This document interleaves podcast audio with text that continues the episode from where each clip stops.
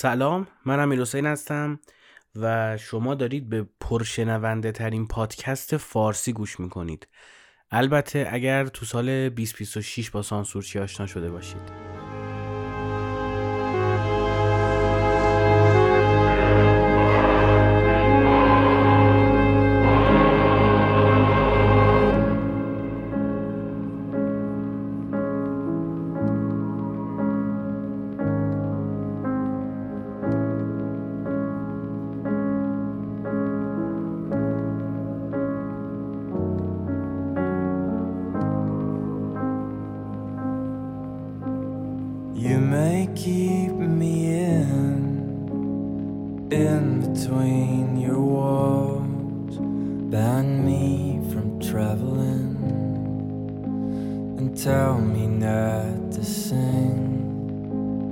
you may have your thoughts, a sketch of who I am, a notion you've conceived, a side.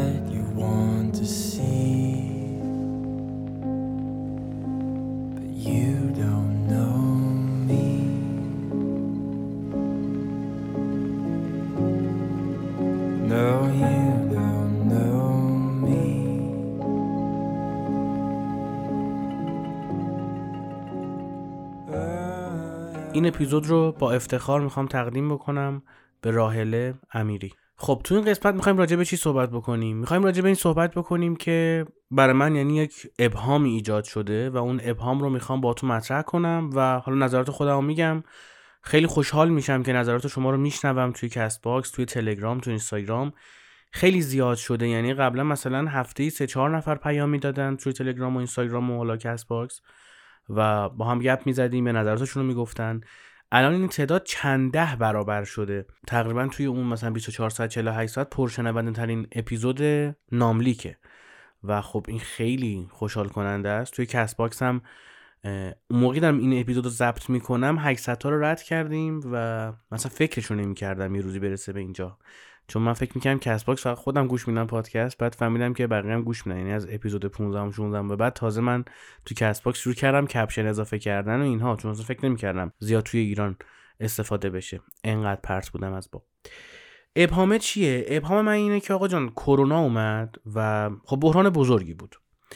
حالا اینکه ساخت پرداخته چینی ها بود یا نه حالا چینم داخل پرانتز ارباب بعدی صدا کنیم اونو کاری نداریم. کرونا اومد چه اتفاقی افتاد؟ مدارس تعطیل شدن دانشگاه تعطیل شدن همه دنیا دورکار شدن. یه اصطلاحی گذاشتن برای چی بود؟ لاکداون شد دنیا. و همه چی عوض شد. رفتارهای مردم با نزدیکترین آدمای زندگیشون هم عوض شد. اتفاقای جانبی هم زیاد افتاد. مثلا اینکه خیلی از روابط سرد شد به خاطر اینکه طرف دو سال مثلا نمی‌تونست بیرون بره. خیلی از آدما حتی بعضی از دوستان من می‌دیدم که طرف اونقدر مثلا پنیک شده روی این قضیه که مثلا یک سال یک سال نیم بیرون نرفته از خونش. و الان که خیلی دور شدیم از اون بحران یکی از شنوندگان پادکست پیام داد و از بحران هایی گفت که از زمان کرونا براش ایجاد شده بود. من گفتم که چقدر جالب میشه اصلا مقایسه کردین. چیزی که من تو ذهنم دارم از این بحران بزرگتر از کرونا رو با بحرانی مثل کرونا. خیلی ها کشته شدن به خاطر نبود واکسن. خیلی جونشون از دست دادن به خاطر عدم مراعات و خیلی اتفاقات دیگه. OK دنیا تعطیل شد بورس نابود شد بورس های دنیا رو دارم میگم. این که خب دستور میدی میره بالا دیگه. همه چی به هم ریخت. یعنی مثلا تو cryptocurrency اگه مثلا کسی بود بعد از کرونا به خاطر اون فشار اقتصادی و انقباضی که تو دنیا ایجاد شد خب خیلی ضرر کرد. مثلا تو فارکس اگر فعالیت می‌کرد خیلی پولش رو دست داد. خیلی ها زندگیشون رو دست دادن. خیلی ها روابطشون رو خیلی سلامت روانشون رو. اوکی کرونا خیلی بحران بزرگی بود. اما من یه بحران می‌شناسم خیلی بزرگتر از کرونا.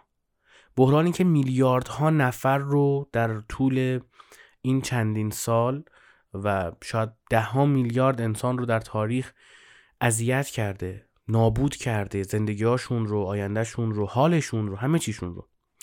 و اونم بحران پدر و مادره. پدر و مادر سمی. داشتم به این فکر می‌کردم که چطور بشر می‌تونه بیاد همه فعالیتاش رو تعطیل بکنه تا به بحران کرونا رسیدگی بکنه. چطور نمیاد ازدواج رو یا تولید مثل رو تعطیل بکنه؟ بگه آقا درست کنیم دیگه اینجوری که نمیشه که. طرف سر دخترش رو می‌بره به خاطر اینکه با پسر اس بازی کرده یا تو اینستاگرام دایرکت فرستاده اون یکی تو 16 سالگی دخترش رو مجبور می‌کنه که ازدواج بکنه به خاطر چیزای مالیش. اون یکی یه جوری سختگیری می‌کنه که دختره برای اینکه خونه بره بیرون و زندگی نرمال داشته باشه مجبور میشه با یک نفر ازدواج بکنه. آمارهای بسیار زیادی نه فقط تو ایران تو همه جای دنیا هست از این قضیه. که انسان ها در سنین کودکی تجربیات بسیار بدی رو دارن به خاطر اینکه پدر مادره اصلا بلد نیست. چی رو بلد نیست؟ تربیت کردن رو بلد نیست. چرا؟ چون خودش اصلا تربیت نشده و این نسله هی اومده و همدیگه رو کاور کردن. و شما دقت می‌کنید کسایی که منابع مالی کمتری تو زندگیشون دارن درآمد کمتری دارن حتی متاسفانه سواد کمتری دارن تعداد بچه زیادی رو به دنیا میارن. خیلی عجیبه برام.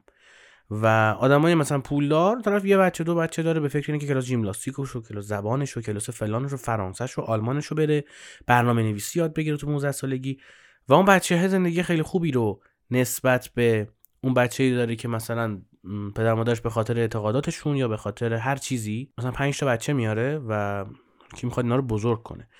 و منطقشون هم اینه که حالا مثلا ما چی جوری مگه بزرگ شدیم؟ اینا هم همون جوری بزرگ میشن. نسل زد هم تو ایران و هم تو دنیا با این قضیه از ابتدا مشکل داره. چون این شما تو 15 سالگی هم این نفر بپرسی 20 سالگی می‌خواید چه شکلی زندگی بکنی می‌فهمی طرف ازدواجی هست یا نیست. چون به نظر من آدما دو دستن یا ازدواجی هن یا ازدواجی نیستن. این نسل اگر ازدواجی هم باشه پلن داره رو بچهش.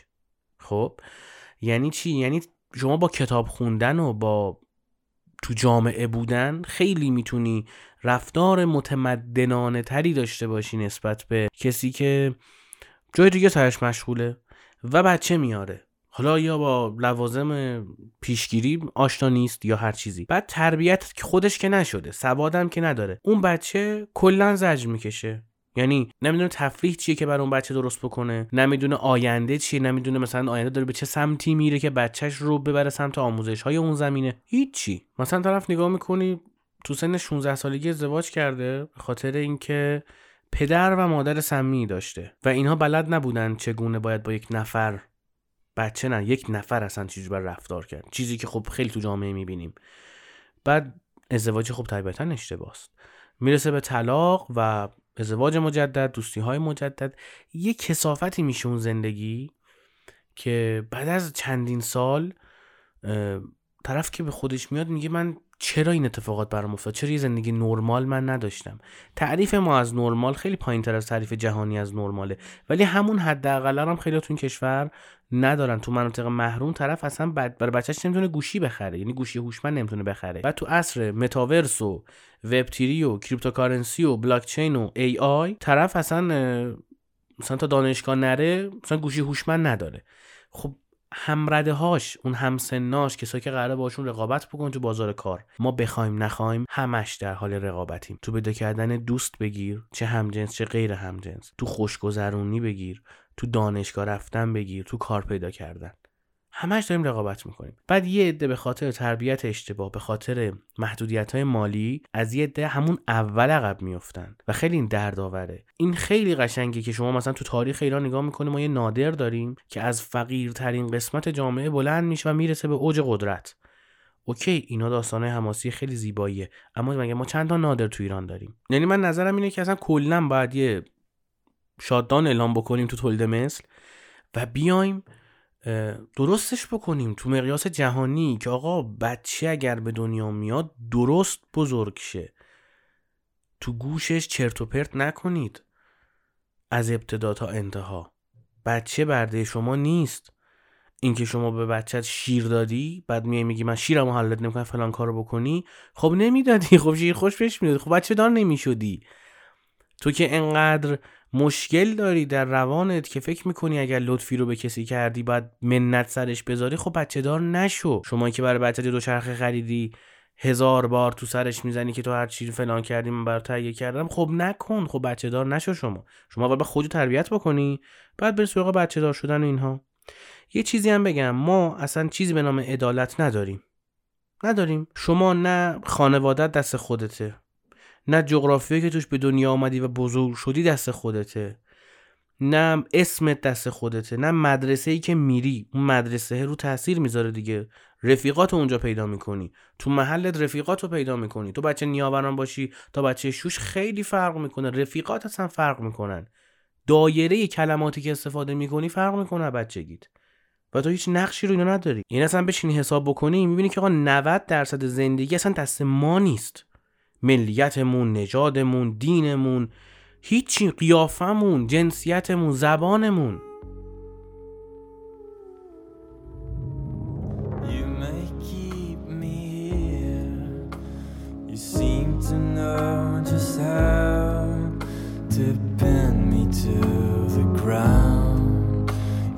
یعنی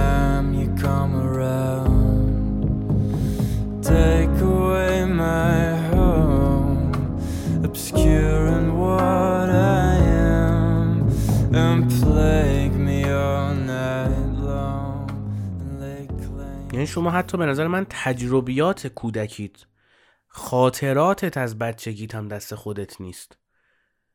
شما زبانت دست خودت نیست. شما اگر الان آلمانی حرف می‌زدی بای دیفالت به نظر من سه مرحله چهار مرحله از یک نفری که داره فارسی حرف می‌زنه جلوتر بودی تو زندگیت. چون داری آلمانی حرف می‌زنی. بلند میشی میری آلمان. بلند میشی میری کشور دورور آلمان مثل اتریش. سه میلیون position کاری باز وجود داره. دقت کنید نمیگیم بیکار میگیم position کاری باز که نیروی متخصص براش نیست. و شما باید آلمانی یاد بگیری. اصلا باید انگلیسی هم باید یاد بگیری. چون knowledge ی به زبان فارسی وجود نداره. و بری انگلیسی یاد بگیری کتابا رو بخونیم یا حرفه یاد بگیری آلمانی یاد بگیری که اونجا زندگی بکنی. پس شما همین جوریش از همه عقبی. با این شرایط این زیاد کردن نسله یه خورده به نظر من خنده داره. تو آخر پادکست هم می‌خوام اشاره بکنم به اینکه یکی از کامنت که من گرفتم این بود که شما چرا انقدر مثلا میگی که دهه های مثلا آینده خیلی بهترن نوجوانای الان خیلی بیشتر می‌فهمن و آینده اینا خیلی روشنتر دهه های قبلی خیلی خوب بودن. پدر مادر ما مثلا خیلی خوب بودن اینها. ببین من قبلا تو اپیزودهای قبلی گفتم شما یه تو سری خوری یا تو سری خور نیستی. وقتی انتخاب می‌کنی تو سری خور باشی من باید بحث نمی‌کنم. چرا باید بحث نمی‌کنم؟ چون من اینو می‌دونم به قول شوپنهاور میگه ممکن است به طور عینی حق با کسی باشد ولی با وجود این از دید ناظران و گاهی حتی از نظر خودش هم شکست خورده باشد. یعنی بحث توش چیزی پیدا نمیشه. ما آدم ها هیچ وقت فکر نمی کنیم بعد حرف بزنیم. حالا هیچ وقت نه اکثر اوقات. ما آدم ها اکثر اوقات فکر نمی کنیم برای حرفی که می‌زنیم برای کامنتی که می‌ذاریم. ما اول حرف رو می‌زنیم کامنت رو می‌ذاریم بعد حالا میشینیم فکر می‌کنیم چجوری توجیهش بکنیم. من چون اینا رو می‌دونم می‌دونم که ته بحث چیزی نیستش. می‌دونم که اگر حق با من باشه باز ممکن از دید ناظران و شنوندگان و حتی خودم اشتباه کنم و کسیم تو بحث دنبال حقیقت نیستش بحث نمی‌کنم. اوکی شما انتخاب کردی که تو سر خور باشی ولی افتخاری توش نیستش. اینو حداقل درک بکنید. افتخاری توش نیستش. این که طرف میگه من تو زندگی مثلا ده ساله که کتاب نخوندم OK ده سال کتاب نخوندی. چرا افتخار می‌کنی بهش؟ مثلا میام بگم که مثلا مسواک نمی‌زنم که. خب OK مسواک نزن. دهنت همیشه بو فاضلاب بده. ولی افتخار نکنید. بحث من اینه. هر اعتقادی رو می‌خواید داشته باشید داشته باشید. ولی به اعتقاد اشتباهتون حداقل افتخار نکنید. تا اپیزود بعدی مواظب بچه های دور باشید. چون دارن چیز یاد می‌گیرن سعی کنید از همون سن پایین بهشون یک مسیر آزادی رو نشون بدید. یعنی اینکه انتخاب کنن بین کتاب ها بین حتی خوراکی ها یا بین هر چیز دیگه ای انتخاب کردن رو بهشون یاد بدید. چون که با انتخاب اشتباه آدم مسیر درست می‌رسه. تا اپیزود بعدی مواظب خودتون باشید و چون بحث بحث کردن رو راه انداختم اپیزود بعدی یه اپیزود نامبر وانه راجع به اینکه راجع به کتاب اصلا می‌خوام صحبت کنم. می‌خوام کتاب هنر همیشه بر حق بودن شوپنهاور رو بذارم جلومون. دیگه تهشه دیگه. ببینیم شوپنهاور چی گفته. ببینیم ته بحث کردن اصلا چی هستش. البته که خب چیزی نیستش. خدافظ